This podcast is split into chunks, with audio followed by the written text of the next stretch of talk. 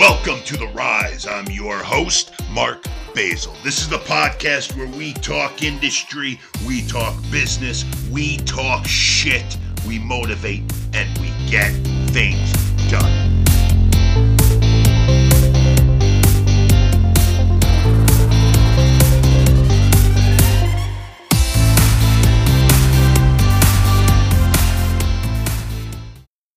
Hey guys, thank you for tuning into this week's episode of The Rise. I want to thank everybody once again who does continue weekly to tune into this show. Our audience keeps growing week in, week out, and for that, I cannot thank you guys enough.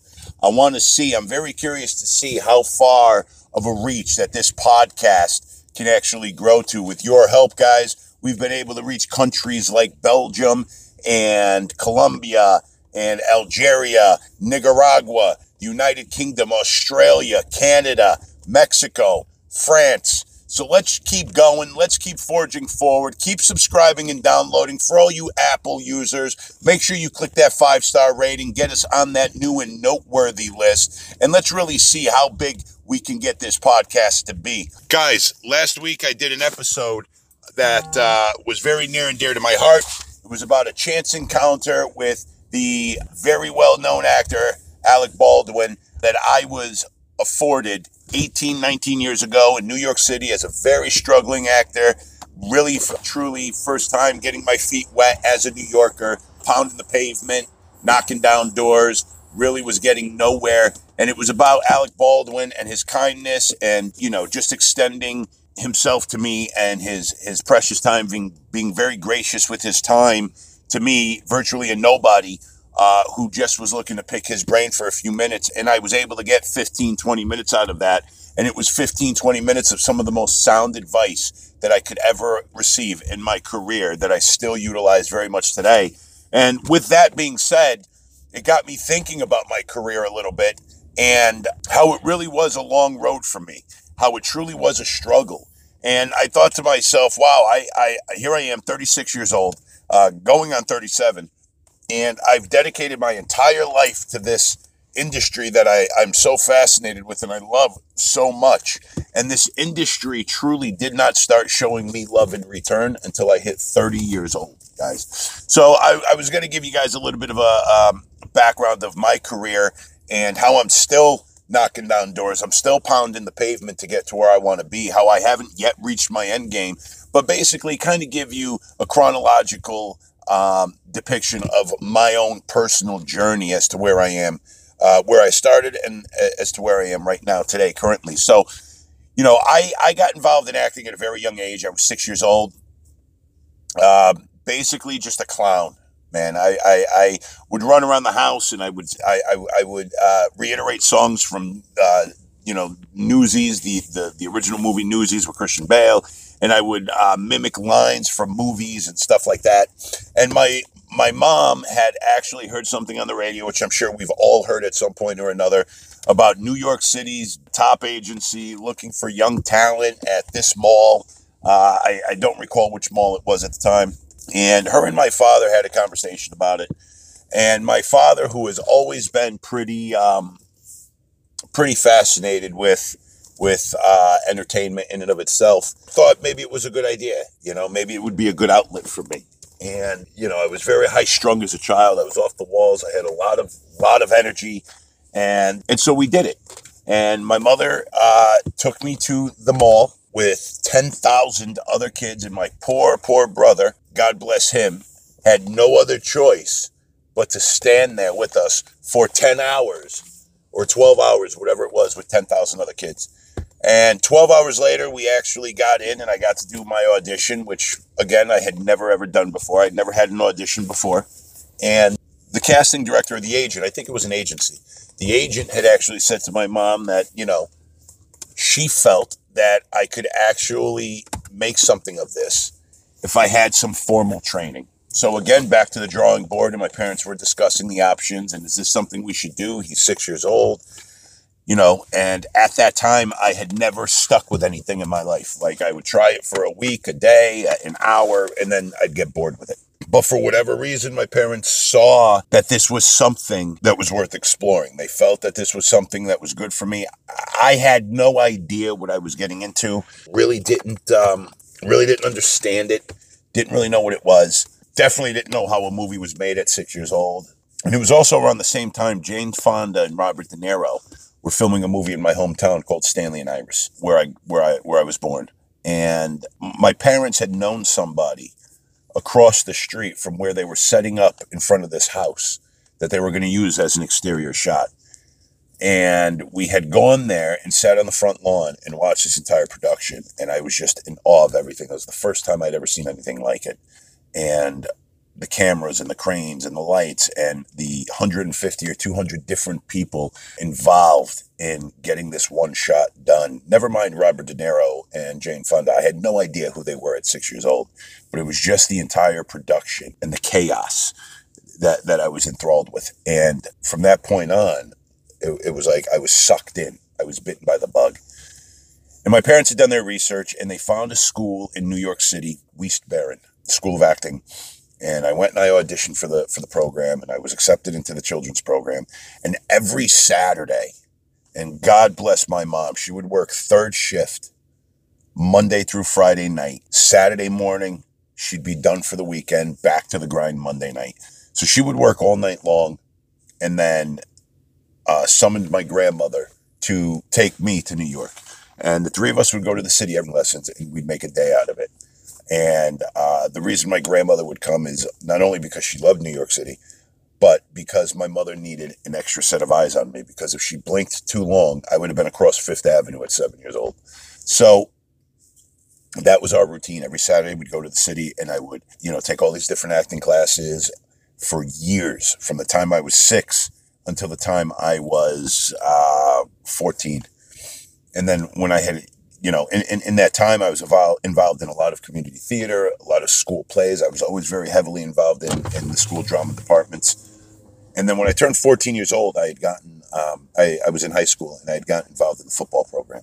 And I loved football, loved playing football, loved everything about football, the workouts, the weight training, the, the, the skill set, the, the, the running drills, the hitting, the smashing, everything and I became a pretty decent football player. And by the time I I had reached my senior year in high school, I had gotten um, four different colleges in the Northeast were offering me some sort of a, a scholarship to come play football for them.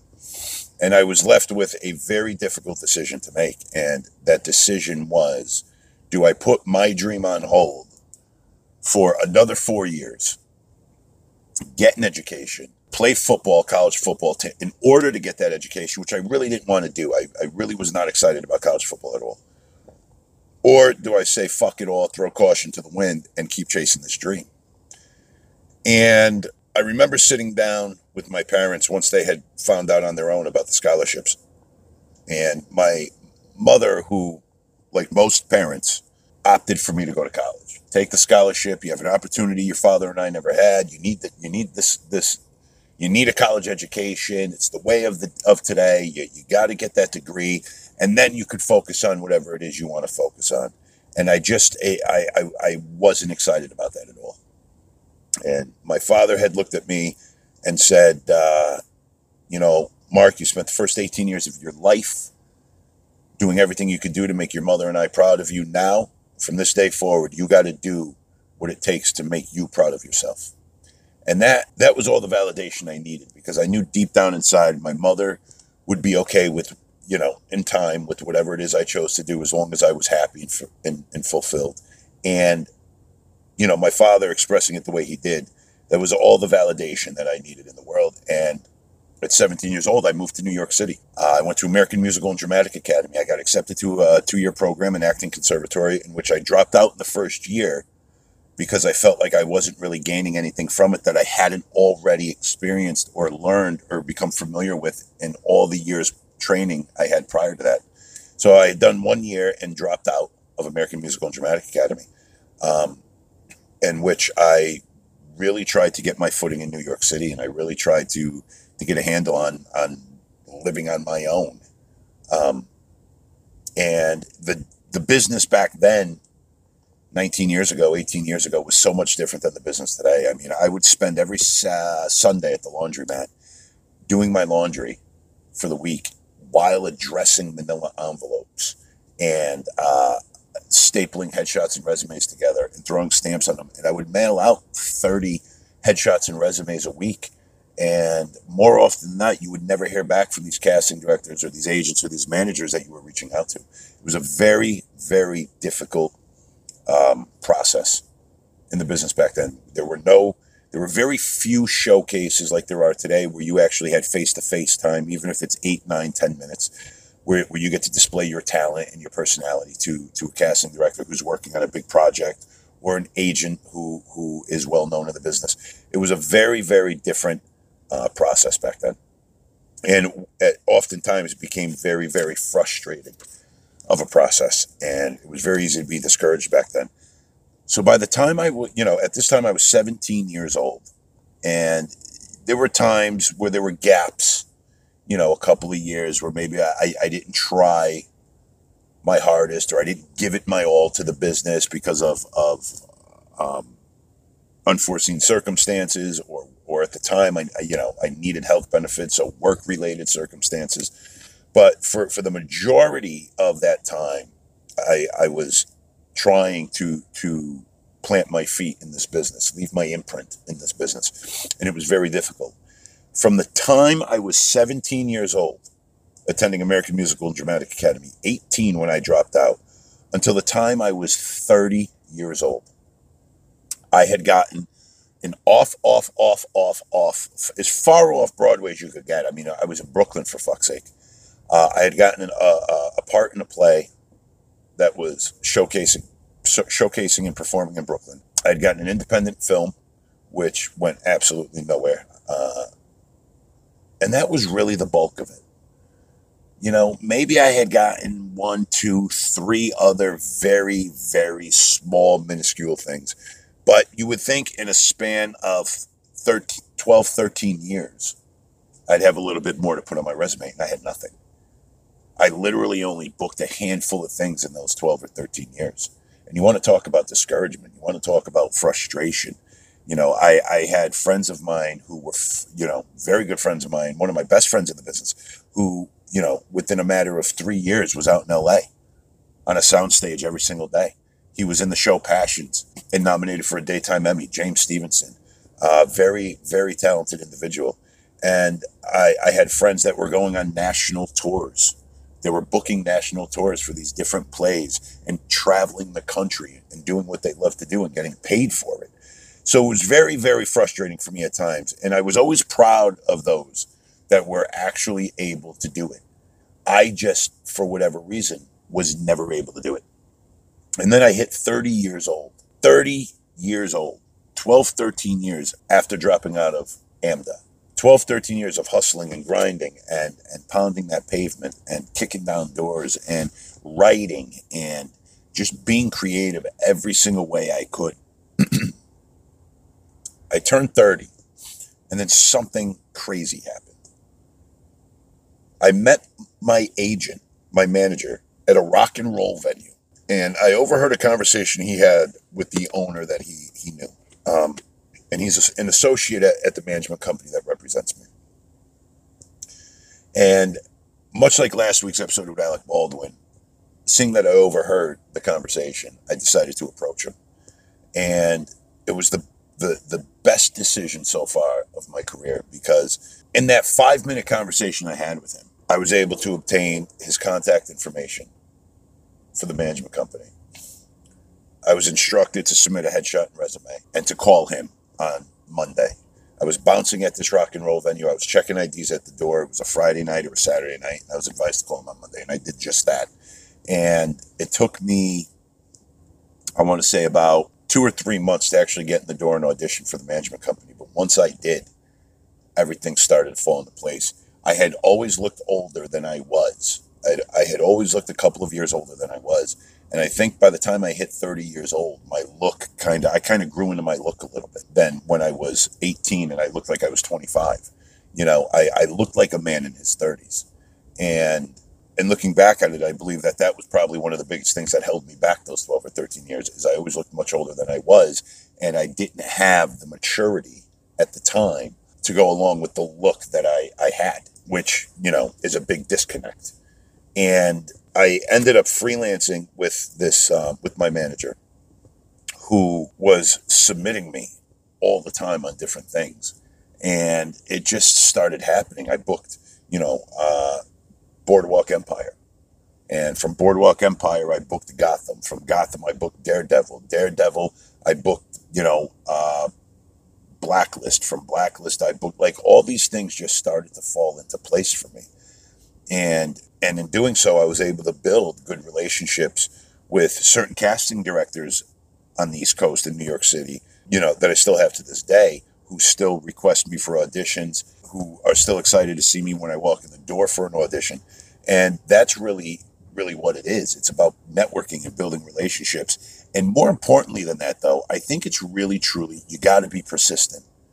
If you know what it is you want, then you just got to fucking go for it. Everything else in life could wait.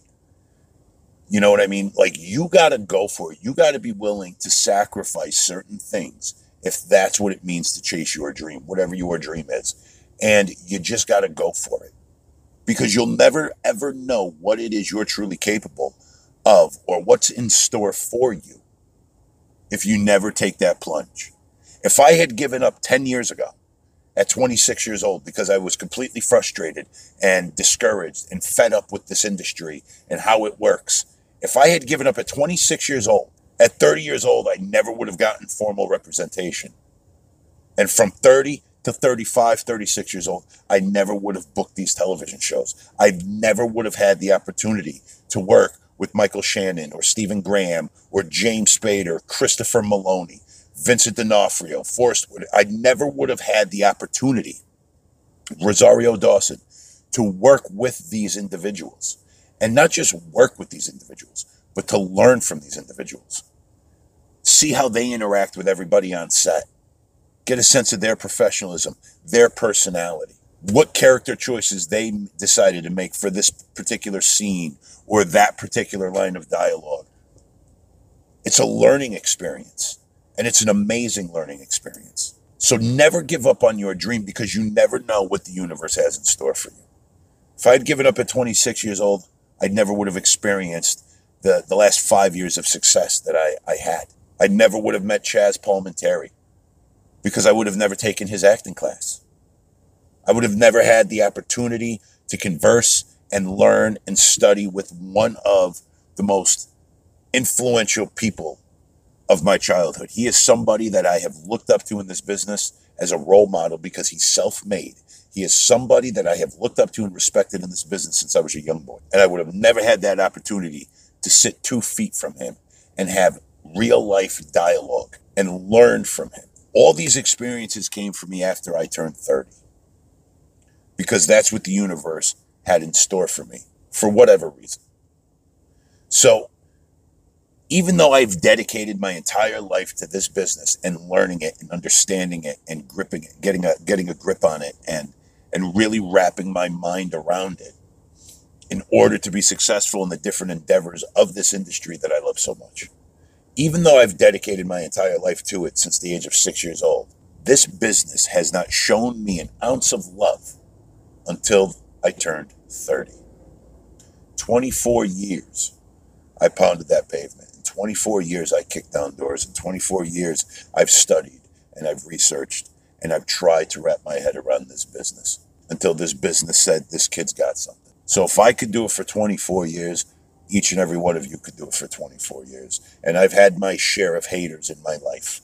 I've had my share of people who have told me to give it up. How much longer am I going to do this for? How much longer am I going to live paycheck to paycheck for? Or when am I going to get a real job? Uh, think about a pension. I've had my share of it, but I've never let it knock me down because I knew more than anything what I was meant to do in my life. And after 24 years of striving for it and forging forward, I'm just now, over the last five, getting a taste of it. Well, that's all I got for you this week, guys. I hope I was able to give you that little motivational kick in the ass you all need to get your week started. Hope I gave you all something to think about. Chase your dreams a little harder, pound that pavement a little more. Guys, I want to thank everybody once again for tuning in week in, week out. We are growing. We're in multiple countries now across the globe. With your help, of course, let's see how far of a reach this podcast can actually get. Let's see how big of a reach we can actually grab and hold on to. Also, guys, next week, make sure you tune in, subscribe, download. I have a very special guest next week, Gus Medina. You guys might know him as DJ Your Honor. He is a very talented DJ who now currently travels the country DJing at different festivals, different venues all across the country, East Coast to West Coast. Uh, we're going to talk a little bit about how we know each other, how we actually work together many years back when he was just a weekend warrior spinning records in different bars in New York City, uh, just trying to get his feet wet, and what it took to get him from being a weekend warrior DJ all the way up to where he is today, where he's spinning records for a living at all these amazing venues, clubs, and festivals across the globe. So make sure you tune in for that episode next week. Gus Medina, aka DJ Your Honor. It's going to be an awesome episode, very inspirational. This individual is extremely inspirational, and I encourage all of you to make sure you give it a listen. Guys, for those of you that do subscribe and download, I do want to thank you very much. As I stated, our reach is getting bigger. We are now in Algeria, Panama, Colombia, Egypt, UK, Paris, Belgium, Australia, United States, of course, as well as Canada, Mexico. We are on many different podcasting distribution platforms, guys. You can find us on Apple, Spotify, uh, Stitcher, Google Podcasts, Radio Public, Castbox, as well as many others. You can basically find us on every platform that you choose to listen to your podcast on simply by searching The Rise Mark Basil. Link to our podcast will come up. Click that subscribe button so you don't miss an episode, guys. All right, guys. We had just started an Instagram page for our podcast. I want you to go over to the good old IG, click on that search button, type in the Rise Podcast underscore Mark Basil, and I want you guys to follow it. That's where we're going to be posting all the news and clips of our upcoming episodes, our guests, little snippets of each interview that we do. If you guys are interested, you can go ahead and you can look me personally up on Instagram as well. That's at MD Basil. The podcast show's Instagram is at the Rise Podcast underscore Mark Basil. You can also find me on Facebook simply by searching Mark Basil. And if any of you are interested in checking out my screen credits, you can look me up on IMDb simply by searching Mark Basil, guys. All right, that's all I got for you today, guys. Thanks again for tuning in. Make sure to subscribe and download. You don't want to miss a single episode because the rise is only gonna get better.